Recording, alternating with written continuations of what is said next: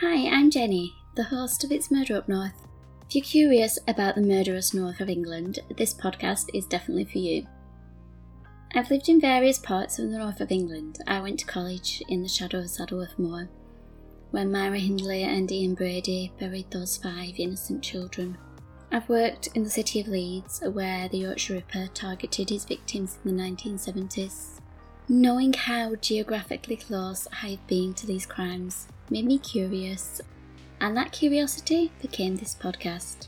However, my main hope is to help you see the person, not the victim. Warning the following podcast contains mature content. Listener discretion is advised. Hello, and welcome to the jury room, where we dissect some of the most heinous, some of the most unthinkable, and some of the most monstrous crimes to ever scar the earth.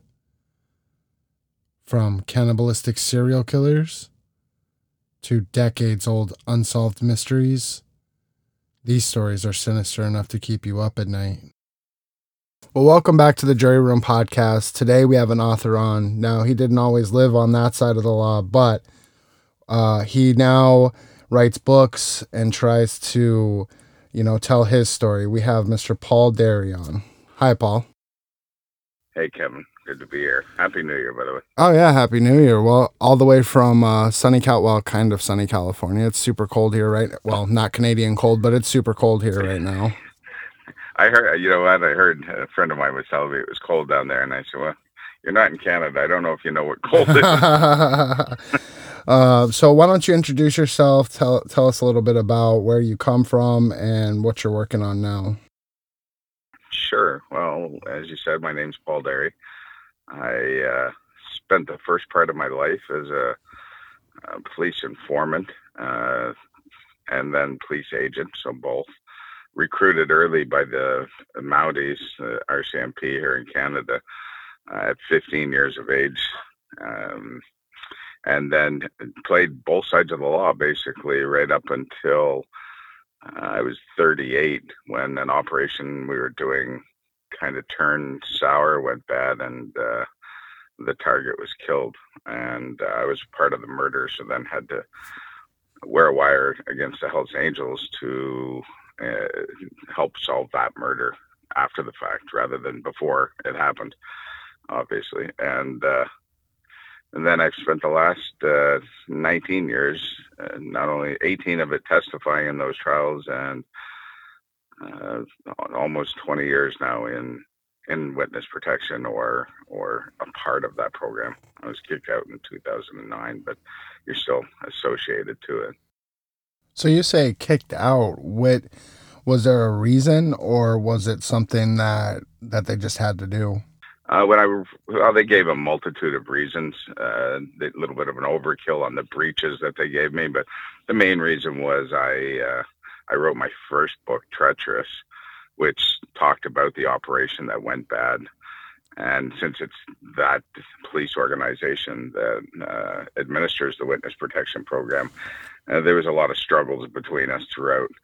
But when I wrote the book about it, and then I then I did a documentary on outlaw bikers, uh, one of one of the episodes on there. Uh, that was the final straw, so they kicked me out then. Oh, okay. so you said okay. So we'll go we'll go back all the way back. That was my first question. I was curious about. So you started as a kid, kind of just you know not necessarily doing anything crazy, but just breaking the law, you know, like a normal kid does, right? Yeah, just smoking some weed and you know uh, minor stuff, and uh, ended up with a an, an RCMP officer uh, back then asking me if I would tell him where my my uh, dealer's pot was, and of course I was only a 15 year old kid, so I I said sure I'll uh, I'll tell you where it is. He gave me the twenty dollars in 1979. That was a lot of money for me, so I took the twenty dollars. I ran down to my my dealer's house, told him I just told the Mounties where your where your pot is. You better change it or hide hide change your spot. And uh, he did, and we uh, spent the twenty dollars together. there you go. that was the first time and the last time I, I did play played it that way. After afterwards, I started taking the work a little bit more serious, and uh, um, but it was a few years before I actually got into it full time.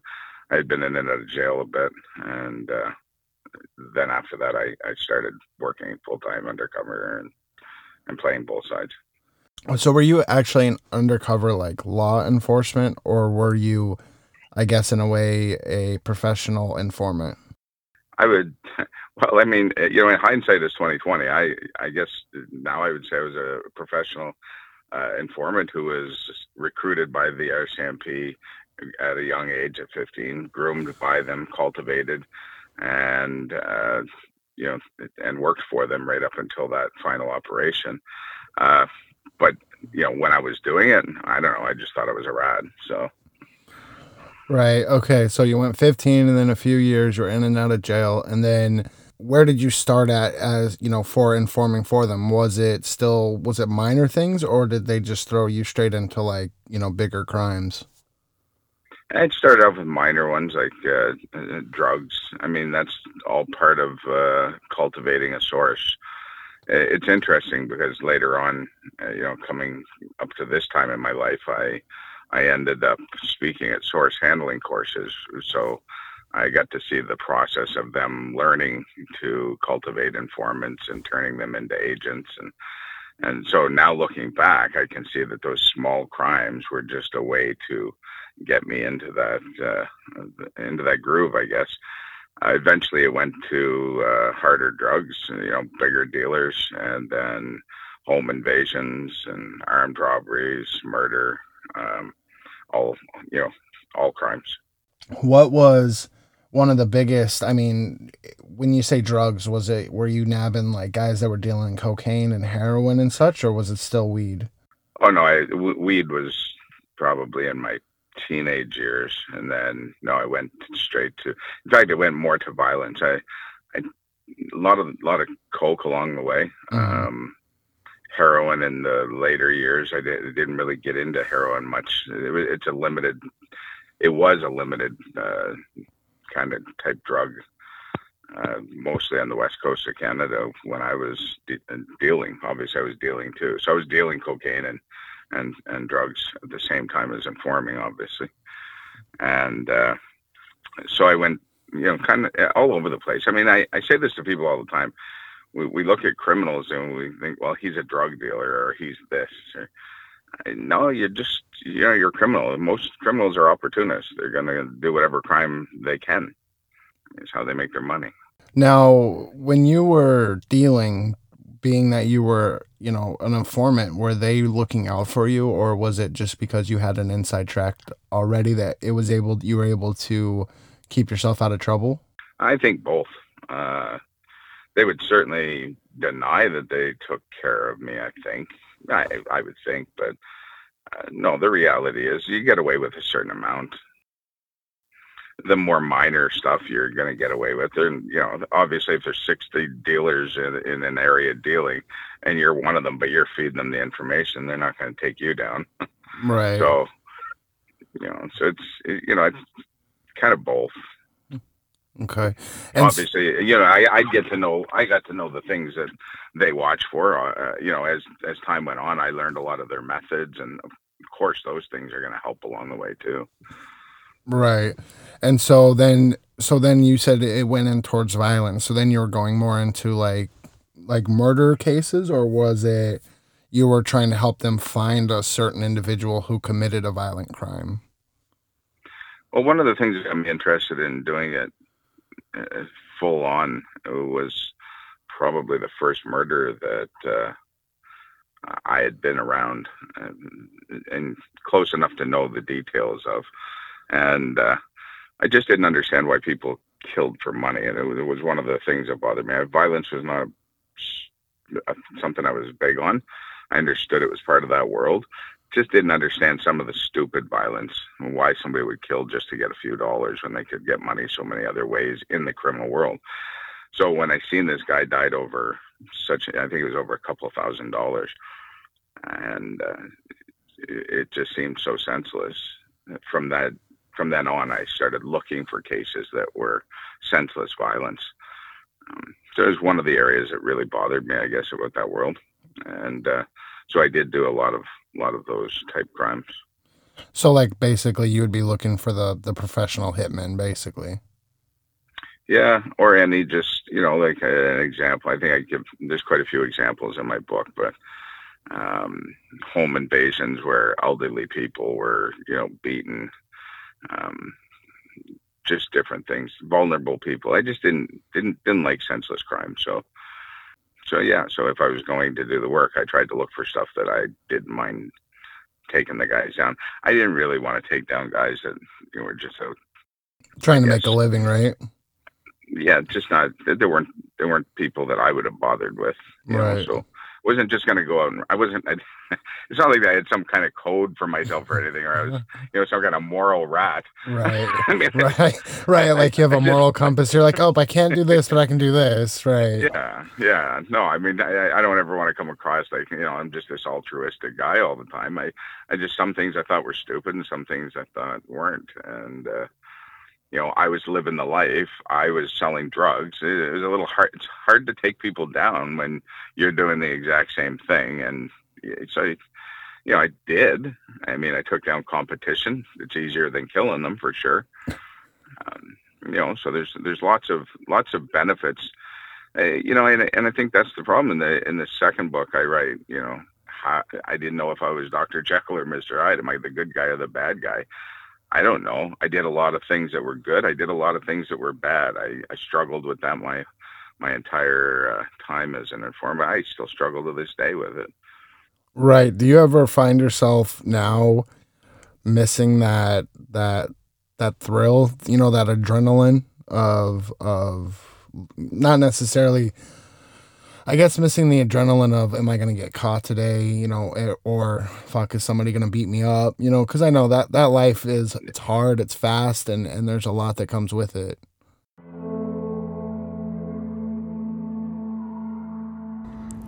Hey guys, this is Vanessa.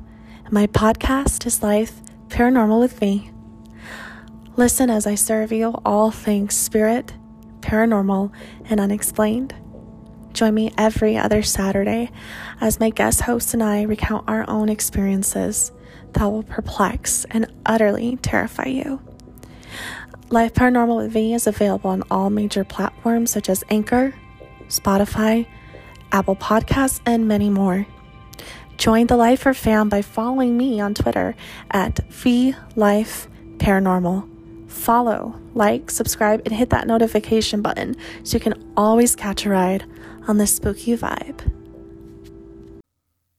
I think in my head I do, uh, but I also have such a disgust for a lot of the world now. And I guess as I got older and, and, and seen, uh, you know, the destruction and the, and the, just the turmoil and deaths that it caused, even drug dealing now, you know, I, like I just said uh, earlier, you know, drug dealing didn't seem like a big deal to me. Now I look at the meth and the opiate opioid uh, problem across you know all across North America, and I see the families that are torn apart by it. Well, it's hard to look at a drug dealer the same as I used to. They're no different than the hitman, really, when you're feeding you know 15, 16, 17 year old kids drugs that you know will kill them. Right. Um, so, so I, you know, a, a different perspective now. Do I miss the the adrenaline of taking down criminals and and being a part of the operations. That was exciting. I don't know if i'd want to do it today. It was also very hard on the head uh, mentally. It's it's i mean you're taking your friends off the street. You're taking people that you get you break bread with somebody become very close with them and then uh, you know you take them down. It's like you're betraying people all the time regardless of whether you see the good in it and regardless of how you justify it in your head it still plays on your mind after a while. So. Right. Is that something that you still struggle with today? Is your mental health of, you know, pretty much taking down people that you, you know, that you potentially A, either grew up with or B, became really close with?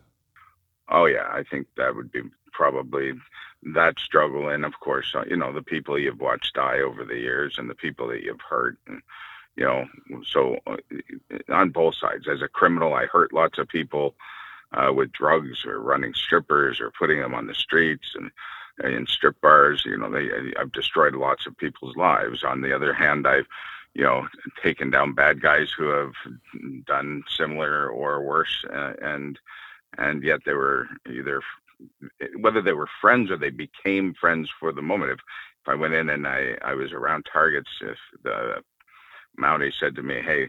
Here's seven targets we want you to take down in this town. Go see, work your way in uh, you still had to become friends with them in order to get close enough to take them down. So you still have to, and you see the good and bad in everybody. You know, I did a seven year sentence um, back in 90, it's 92, 93, somewhere around there. I, I guess it was 93 I, I started. And uh, I tell my kids all the time, you know, when I walked around that prison yard, um, I walked around the yard with a lot of guys that I thought were really nice. They were funny. They were, you know, guys that just you'd never know they did anything, and then you find out they did the most horrific crime of, of you know, murder or whatever it was, and uh, so yet you can find something you see something good about them if you're you know you can walk the yard and laugh and tell jokes and they have similar stories about their girlfriends their mothers their fathers so i started to see that people are are not much different except some cross that line and some don't. So we'll go back. I know we're getting way ahead of ourselves here, but we'll go back a little bit and we'll start back with okay, so you started doing, you know, the the violent crimes and, and taking down those kind of people. Did that lead you to organized crime, you know, particularly like with the mafia or, you know, biker gangs, which obviously you write about in your books, but how did you get introduced to that side of it? yeah, I was very early in in my uh, uh, crime career and my informant career. I I was selling cocaine, and and the cocaine uh, came from bikers. Uh, at first, it was puppet clubs for the Hell's Angels, and then and then grew uh, into getting it directly from the Hell's Angels. So yeah, it was mostly biker gangs that I I was around. They were obviously the biggest targets for me too. If you took down a, a biker, you got paid more. So uh, the higher the target, the more money you'd make. And that that included, you know, across the whole board, or was it like just a specific group of people? Uh, you mean as far as bikers? Yeah, like like if it was like a bigger biker gang than the other, would you get paid more, or how did that work?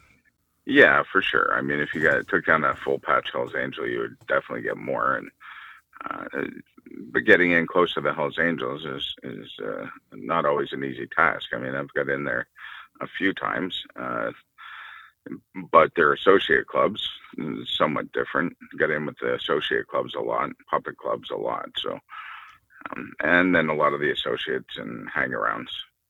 For sure. I got a question. Uh, what is is the does the media portray biker gangs you know the way it is, or is that just dramatized? I think there's well, it's obvious. It's always going to be dramatized to some degree.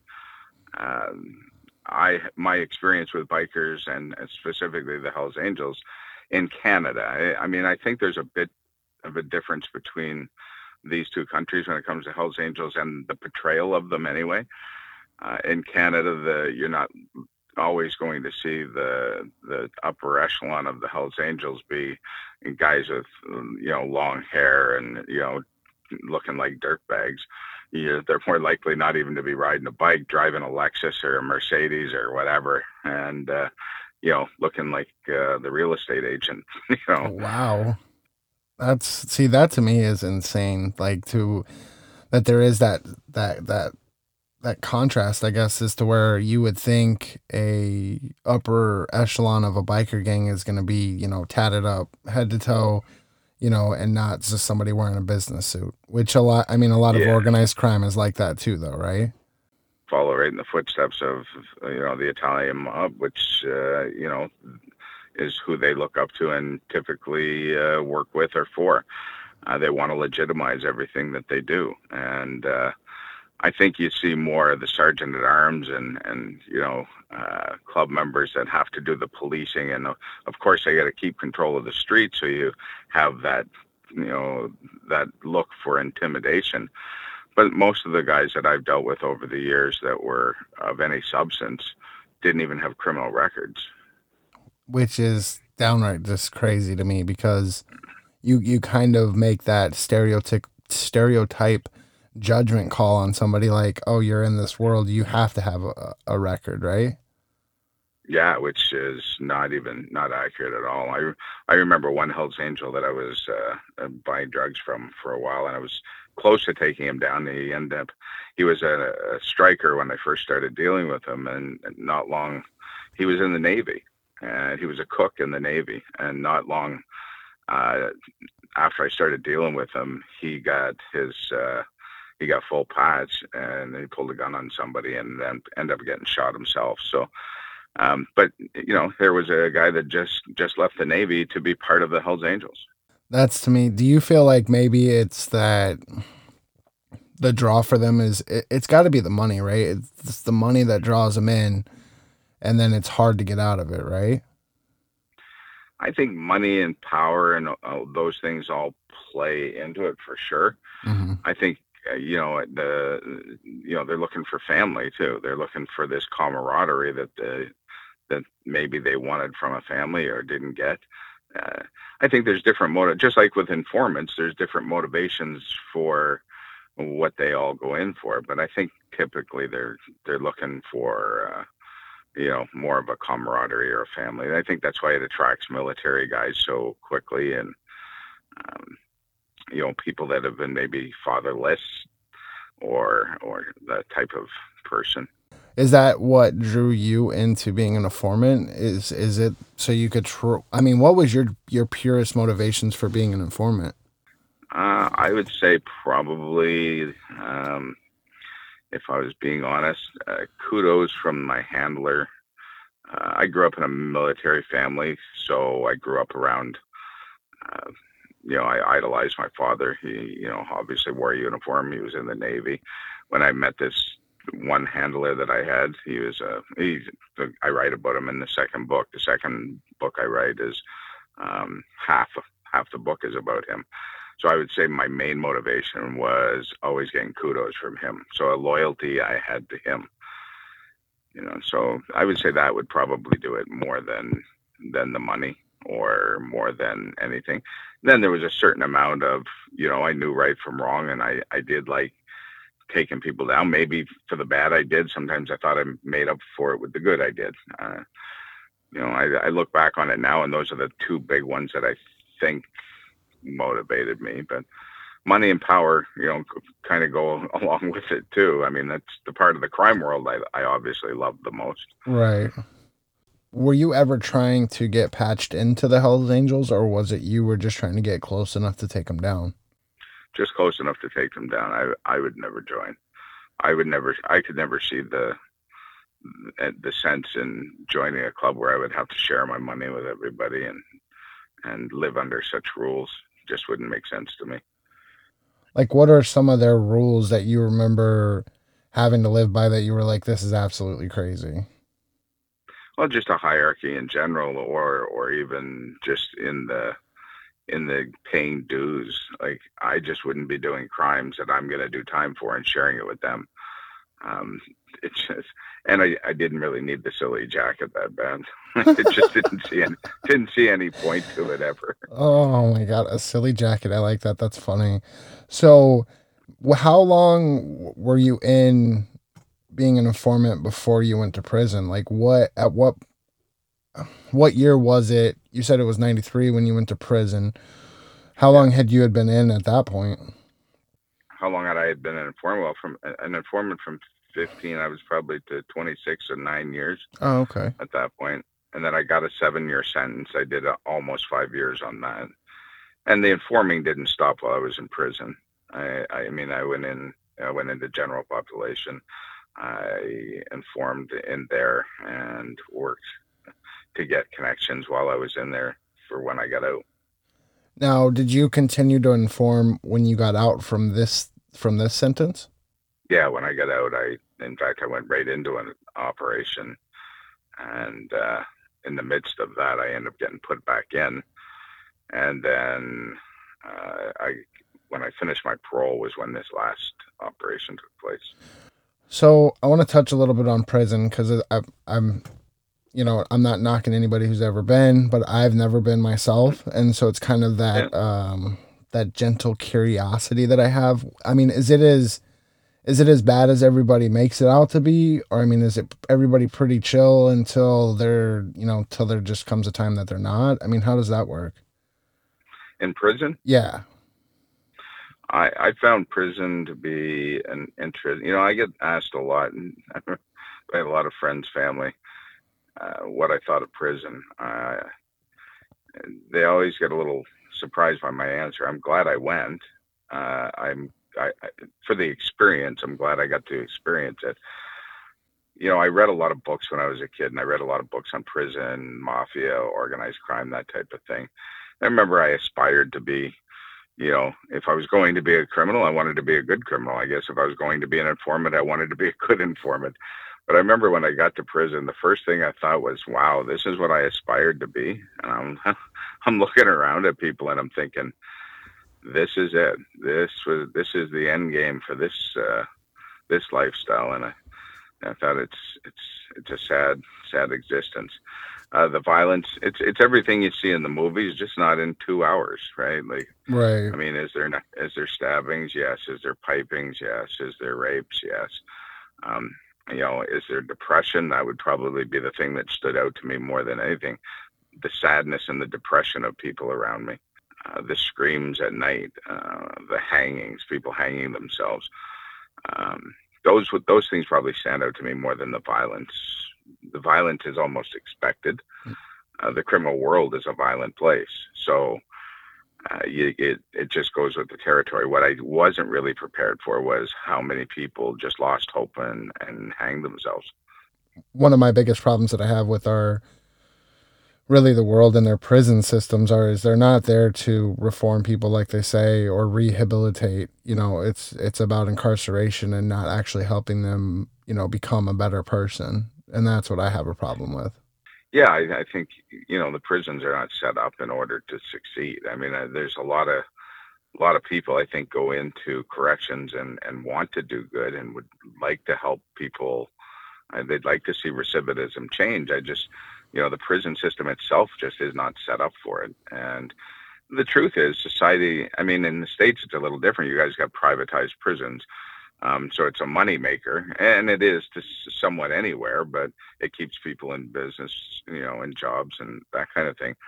But I think that society just doesn't care enough. They're apathetic.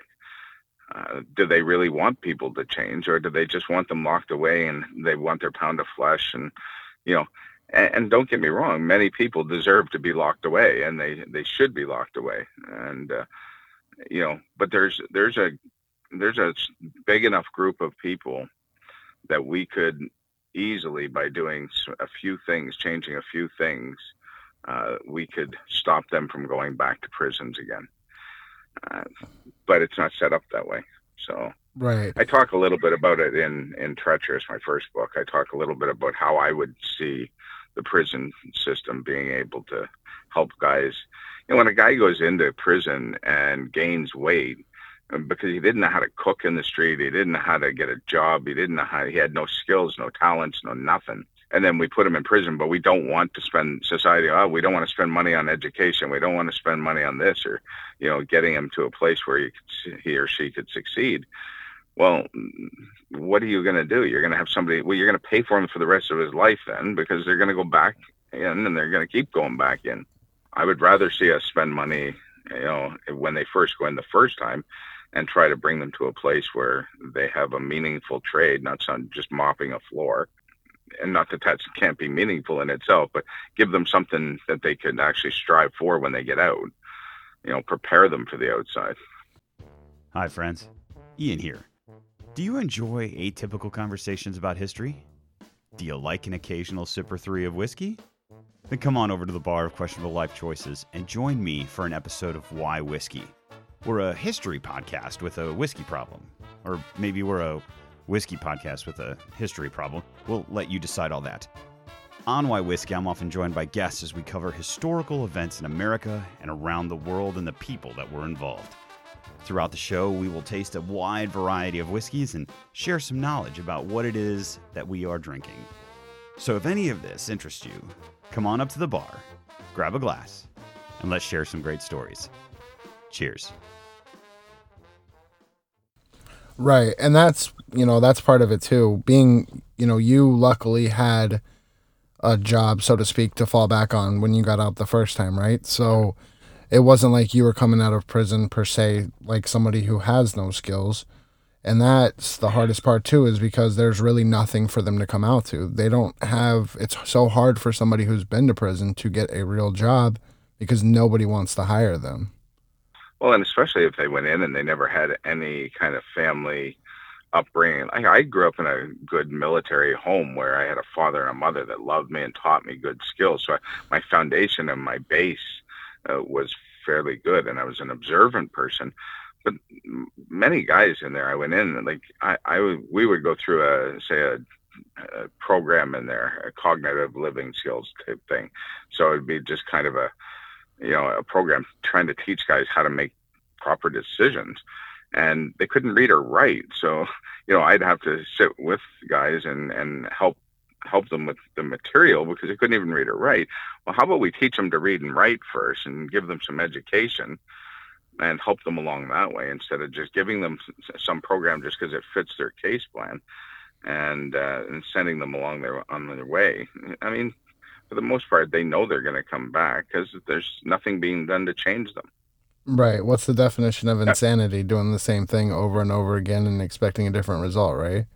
Yeah, and, that doesn't take away personal responsibility. I mean, I don't ever want to think. I don't, I don't want society to think that I'm sitting here going, "Yeah, yeah, prisoners need deserve all this help."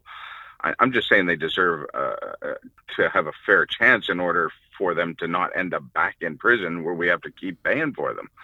So, right. I mean, and some guys listen there is I, I would say there's probably 1% of the prison population that actually has to be locked away forever that's probably about the right percentage and, and the others you know there's a chance with them they they and they're going to get out and that's that's the other big thing especially here in canada not so much in the states but here in canada most prisoners are getting out of out of jail they're they're not going to be there forever so do you want them to come out better or do you just want them to come out bitter Right. Because I would rather have them come out better.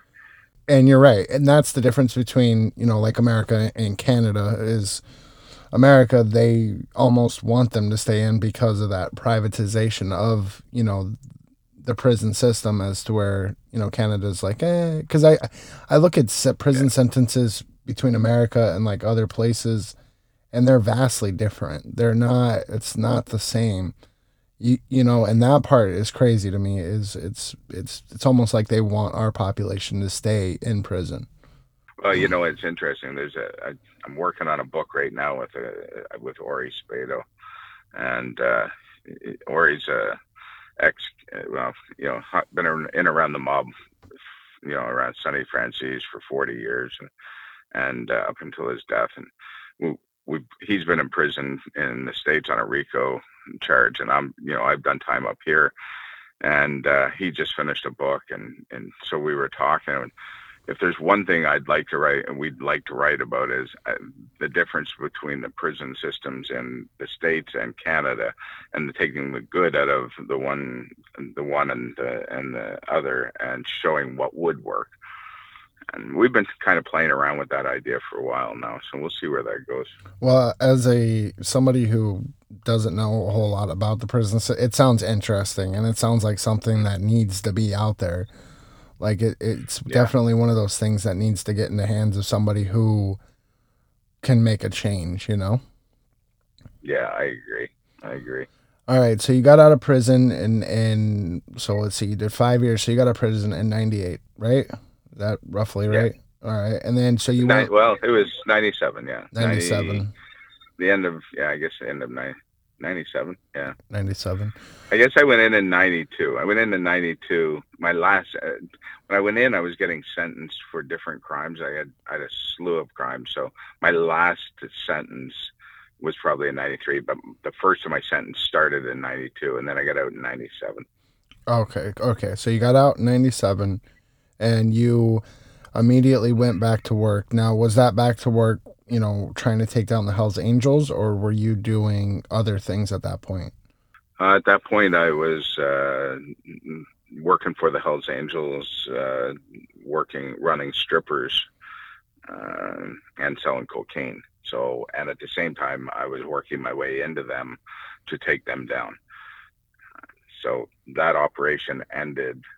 Uh, I got in a fight with uh, one with my one of my handlers, and uh, that kind of went down the tubes. And they put me back inside for a few months, and transferred me to another province. And when I got out, I waited till my parole ended, and then I went back to to Nova Scotia, which is where the last operation took place. Worked my way into the Hells Angels there, and that's when I found out there was a hit going down. I was trying to stop that hit, and I ended up right in the middle of it, and then driving the car that day to the murder. Now, did you get charged for for this crime? I got arrested for it, and then they found out I was I had been an informant for the RCMP and trying to stop the murder. And then we negotiated a deal where I would wear a wire for the next months in amongst all of the targets and bring them down. So I did that. And then there was 18 years of trials after that. So that I had to testify in. Right. So what so you said you were trying to stop this hit. Obviously you were trying to feed them information. Were they just not listening to you? Uh, well, there was a there was an operation that went bad in in ninety or in yeah, I guess it was ninety one, just before my prison sentence. I did a I did an operation uh, in another province, and it ended early because of uh, some issues with a woman that I had, and uh, I ended up walking away from it. And they were kind of angry about that and blacklisted me for a little while. And unfortunately, there was a mistake in taking that off the computer that monitors uh, uh, informants and agents. So we were busy trying to get that off. In fact, the label is called Treacherous, hence the name for the first book. Uh, the label is Treacherous. So uh, trying to get Treacherous taken off my name off that system. And meanwhile, still giving them the information while they're trying to get that taken off. And uh, unfortunately, the murder took place before the before they got it off my name. Until that came off, they weren't allowed to deal with me. However, they did behind the scenes. Right, of course. Now, walk me through that day. Did you think, like, when you woke up that morning, that because you obviously you knew this was coming, like it was there was a build up to it, right? It wasn't like you just woke up one morning and they're like, okay, we're gonna go kill somebody. They were obviously looking for him, right? No, as a matter of fact, I supplied the gun. I was uh, I was uh, hunting the guy down myself, uh, me and and two others. So I was a part of the process the whole time. Although for me, I was playing a role, and but the role was just as real as if I wasn't playing a role. So I, again, you know, the the distinction in your head when you're doing it isn't always as clear as one might think. And in hindsight, I can look back and say, well, this is how it was really meant to be. But the truth is, I'm just a part of the murder. Um, so I showed up uh, that morning. I had phoned the Mounties on uh, the Friday before the last time, and they said call me back on Monday. Well, the guy said call us back on Monday, and uh, we'll we'll get hook up and we'll go over things. I called. Uh, uh, I didn't call Monday. They said they called me later on, but they didn't call me Monday. Tuesday morning, I'm I'm where I guess we'd say we went to work. We're in the area where we're working. The phone call comes through and saying they found him. And you know, my partner grabbed a gun out of it was my gun, grabbed it out of his house. It happened to be at his place at the time. And said, Let's go. And we got in the car, we drove over and killed him. So there wasn't really a lot of time to think about it you said there wasn't a whole lot of time to think about it. You didn't at one point think, I guess there was no way to just stop and say, I can't, right, I can't do this. Otherwise, you would completely blow everything up, right? Well, you know, again, hindsight is twenty twenty. I mean, I've been asked that by many police officers over the years. Did you think about doing anything different? Well, I was driving the car. Now that I'm thinking back on it, could I have done something different? I suppose I I guess I could have drove the car into a lamppost. I, I guess I could have said, "Hey, give me the, the gun. I'll go kill him," and then took off. Uh, I probably could have done lots of things, but in the moment, all you're thinking is, okay, there's four of us in this car. Uh, three three of his probably have guns. Uh, I'm driving. I don't have one. He's using my gun. Uh, so uh, what do I do? Say, sorry, I can't go to a murder today, guys, or stop. I'm going to stop and you drive. I'm going to take off. You know, like, you know, stop and let me use the phone first. Or, you know, there's not right. much I can do at that point, right? I'm not taking a bullet to the back of the head. So, well, I mean, and, and that's that was going to be my next question uh, is, or at least my next theory was probably going to be that that fear of, you know, getting killed yourself, of them then saying, you know, you saying no, we can't do this, or wait, guys, let's you know go have ice cream first, or you know whatever it is. Yeah. To yeah. you know, then they're gonna obviously get suspicious, and then you're dead, and and that other person's dead anyways, because after they kill you, they're gonna go kill him, right? Yeah, I mean, it was inevitable that he was going to die. I mean, I did try to talk them out of it. I did say it was a stupid idea. It was like, it was just after lunch, I guess. We, we met that morning. It was probably lunchtime when we found out, just after lunch. I do remember there was kids crossing. It was like afternoon because there was kids crossing at a crosswalk, either going to school or leaving school, and it was after lunch. So it was in the afternoon. So I, I, I do remember saying that like this is crazy. It's the middle of the afternoon. We're going to shoot somebody in the middle of the afternoon, and, uh, and they didn't really care. So uh, then afterwards, uh, I dropped those guys off. Uh, I took all the evidence and I was supposed to go burn it and throw it over the Halifax Bridge into the harbor. And instead, I took it out into the woods and buried all the evidence and used it later on when I got arrested. How long after the crime were you arrested? Uh, the murder took place on October 3rd, and they raided my apartment on October 11th. Arrested uh, one of my partners, took my kids into foster care, and then the next morning I turned myself in. Oh, wow. Okay at that point you you knew that you know that the jig was up. Were you like screaming like hey i've been trying to tell you guys about this for you know however long and you guys aren't listening you know and now we're in this position like how did that how did the negotiation start there?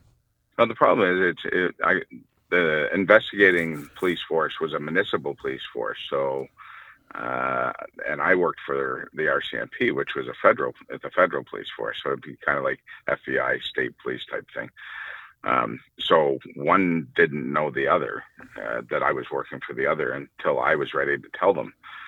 So I, I was interrogated for, I guess, I don't know, 12, 15 hours. And finally, at one point, I took out a card that happened to be in my pocket that they didn't get when they they didn't touch when they searched me, and it was the Depart- Justice Department's card. So I took the card out, threw it on the table, and said, "Why don't you call them?" And I, first I asked for a bathroom break, so they took me to the washroom. And when we were at the in the washroom, I took the card out, I threw it on the sink, and I said, "Why don't you call them and ask them why he's dead?"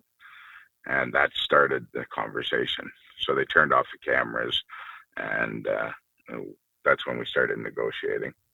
And did you have to go? Was it strictly just you and them, or is it kind of like you had to get a lawyer and do that whole thing? Uh, at some point, they supplied me with a lawyer. Uh, I think most of it was at some point, like you just got to trust them. You got to use your instinct and say, you know, how much do I trust them? They're going to trust me a certain amount. So it's you know, it was tense. It, it, was a two or three week negotiation. They took me to court the next day, morning and charged me with weapons charges um, from the raid on my apartment where they had got some guns.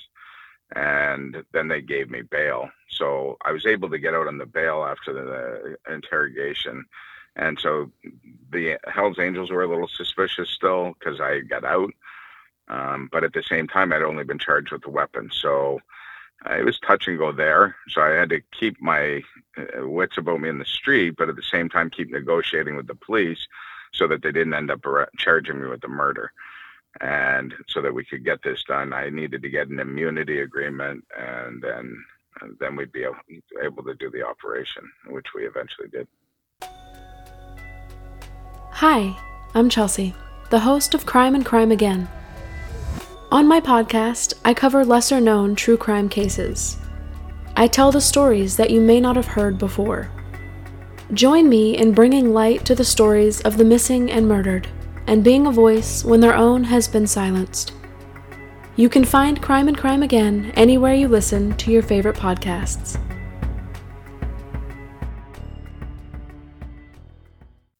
Right. Okay. So negotiations were two to three weeks. You got immunity, and then at that point, it was game on. You're testifying against everybody you can. Well, from then I from that point on, I had to wear a wire, and then they wired up my house, my vehicle, everywhere I went.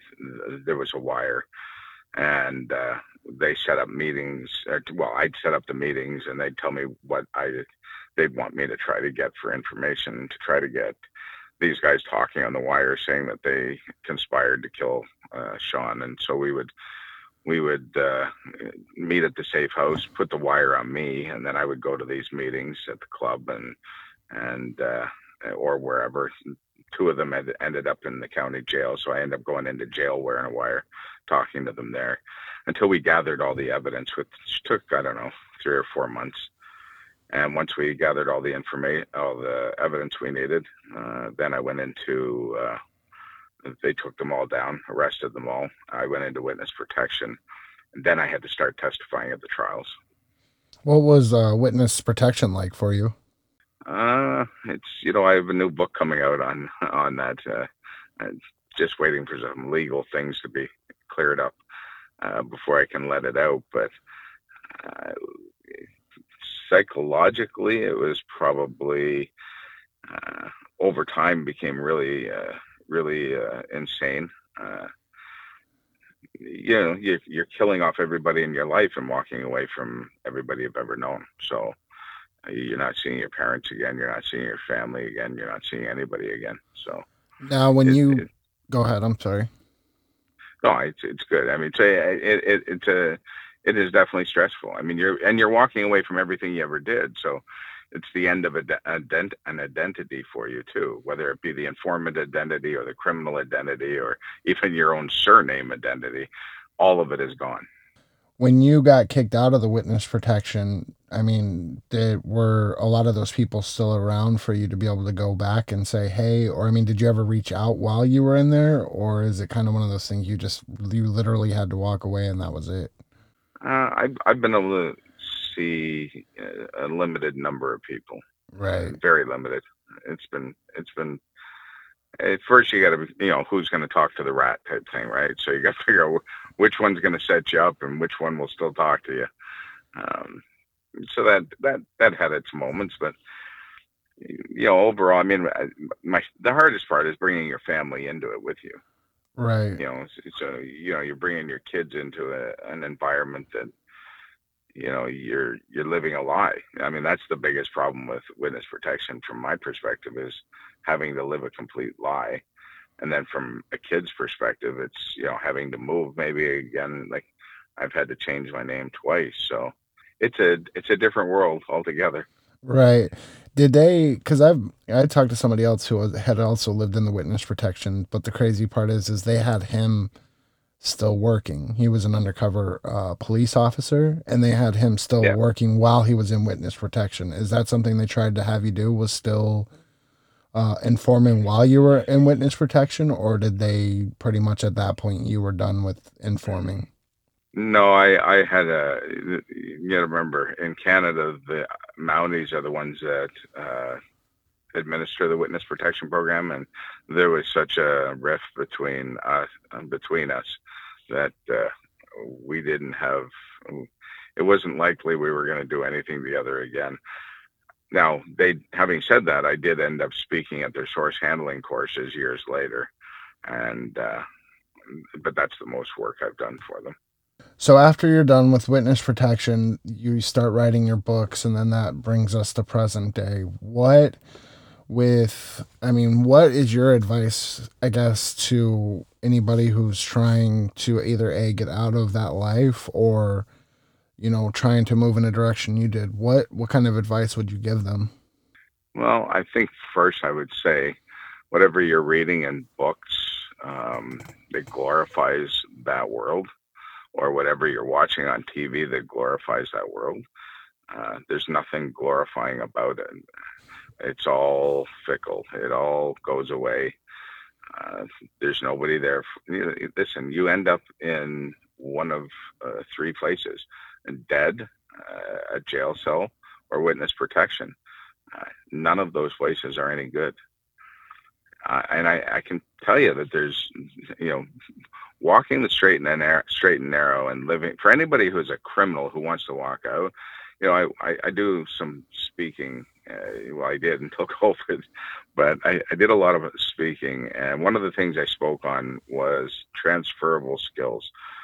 Most people that were willing to rob banks or do whatever, and they were they were willing to risk their freedom and their and their lives to make a little bit of money at crime. Well, if you're willing to take those kind of risks in the corporate world or, you know, in the in the straight world, you will do a million times better and never have to look over your back eh, because you've already got what it takes, you know, to maneuver through uh, for the skills. You, you, there's so many skills that are transferable from the crime world into the corporate world that don't involve having to have a bad moral compass. So do you are you still look over your shoulder now? Are you worried now about somebody from your past coming back for you? I wouldn't say I worry about it very much. I'm aware of it. Uh, am I scared? Yes. I think I'd be lying to say I'm not scared. I think, do I care? Probably not. I think I have more life behind me than I do ahead of me anyway. Um, I worry more about my children I don't want to die in front of my children, so I don't want to get shot in my driveway. Um, I don't want to. I don't want them to get hurt in, in the process of me getting killed. So, aside from those types of issues, no, I don't care. Have you had anybody show up out of nowhere, or has it been a pretty low key life since you've got out of of witness protection? Uh, it's had. I've had a few close close calls and that I mean that's got to almost rattle you to the core, right? It, uh, like I said, as long as long as as long as it doesn't mm. involve my children or them uh, getting hurt or my family having to see something that would be horrific for them and, and stressful on them. Um, I, I, you know, I've had a good life so far. I have a blessed family. I, I'm blessed. I have a great family. I, I don't think I could ask for much more that way. Um, so you know, if if this is the way, if I go out, I go out. I mean, I guess we're all going to die, and we can't all get hit by trucks. So. well, that's one. That's an outlook. All right, so let's move away from from such a serious subject. Why don't you run me through your books, right? Because I I've I've seen some of your books. I haven't had a chance to read them, obviously yet, but um, you know what what started the process for you to write your first book? Uh, Treacherous started with me just wanting to tell the truth. It was just I, I was getting such bad publicity in the news. I just wanted my own children and my own family members to know exactly what took place. So I wanted to write a book. I knew nothing about writing, but I just knew that all the stuff in the newspapers and on, on TV was just uh, making me look like the devil himself. And I thought, well, I just want to write an accurate uh, picture of what took place, whether it was good or bad or, or, or whatever. I just didn't want to, I wasn't going to lie in it. I didn't want anything, I didn't want to glorify crime for sure. I knew that much. And so I, I wasn't going to write anything that would glorify it.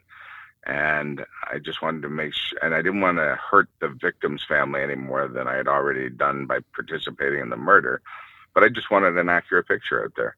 So I sat down and just started writing. And I hope I achieved that with the first one. Um, the second one I, I wrote specifically for police officers, and it's to teach teach or de- impart my my uh, experiences and the wisdom I gained from my experiences to impart that to them in hopes that uh, what happened to me as an informant doesn't happen to another uh, informant um, or agent uh, and what uh, and how to keep them so, them safe and keep them from being manipulated as well. Uh, informants, police agents, uh, you know, sources were very manipulative and and were quite capable of of getting you uh, a police officer killed too. So I wanted to make sure I wrote a book that was accurate about what informants are motivated by and what types of things they do and how they do counter surveillance and all the types of things they do uh, to protect themselves and and their and their nature, and then write about you know a, what I seen as a good handler, and that was the second part of my second book is all about the handler that I had that I thought had lots of integrity. And although he might have been in a system that I didn't agree with, I thought he was pretty integral for the system he was within. And what was the name of that book? That one's inside a police informant's mind. And it really does take how, uh, you know, uh, uh, here's this criminal, a guy from a criminal element and this police officer, two different value systems. Uh, I, I, describe it in there like a, you know, a, a dysfunctional marriage where, you know, that has to somehow we have to learn to trust one another in this in the midst of this dysfunction. And uh, how does that work and go forward and trust your lives with each other? Right. So so that's book two. How many books do you have? Uh, my third book is a christian book that i wrote with a, a friend in indiana. And that one is uh, that one was written just about um, me turning to uh, Christ after after I got uh, out of the uh, out of that lifestyle and and just what that did for me. And then my fourth book now is one on uh, uh on witness protection itself. I've, I'm I'm sure the life of a writer is a lot more quieter than, than the life that you lived before, right? I I have nine kids, so nothing's quiet around me. Oh man, okay. Nine yeah. kids. That that's that's yeah. a family right there, man. Yeah, yeah. I was working at a ball team. you're almost there, man. You're you're getting close. Are you done? I, yeah. I mean, you have to be done at some point, right? Yeah, I'm hoping. I'm I'm sure my nine year old is hoping she's the she's the baby. she stays the baby. Yeah. All right. Well, Paul, it's been an honor to have you on, man. But there's one question that I have left for you, and it's a question that I ask all my guests, and uh, I hope you won't mind answering. Okay. If you could be one sandwich condiment, what would you be and why?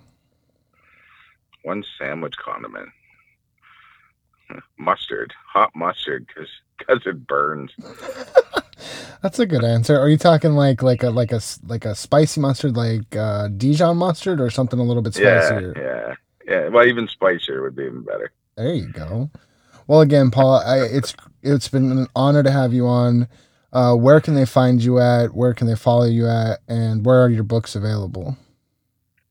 Uh, the books are available on my site at uh, www.paulderry.ca or the publisher site is coastalwest.ca. And I think you can order them at Amazon, Chapters, Indigo, Barnes and Noble, the stores. Uh, Treacherous for sure is in all those places. Inside a Police Informant's Mind was written as a textbook. It's a little more expensive, so it's only in certain places, but you can definitely get it on my site or at the publisher. And then as far as your social media presence, are you, are you do you have a social media presence or do you kind of try to stay away from it? No, I'm on LinkedIn and Twitter and, and mostly LinkedIn, although that goes through to my Twitter. Uh, uh, but I'm heavy on LinkedIn. You can read all my opinions, my opinionated self on a, on LinkedIn uh, quite often. Uh, and yeah, and Twitter. Those are the two big ones. I am on Facebook too, but I don't uh, I don't converse on there as much as I do on LinkedIn. Right on. Well, thanks again for coming on, Paul. I I really hope you enjoyed your your chat here on the jury room, and we appreciate you being on. You bet. Thanks, Kevin. I appreciate it. Have a good day, man. You too, bud. Bye bye. Thanks for listening. And remember, you never know what's lurking in the shadows, lingering around the corner walking past your house at night. So watch out, stay safe, and keep listening. This has been the jury room.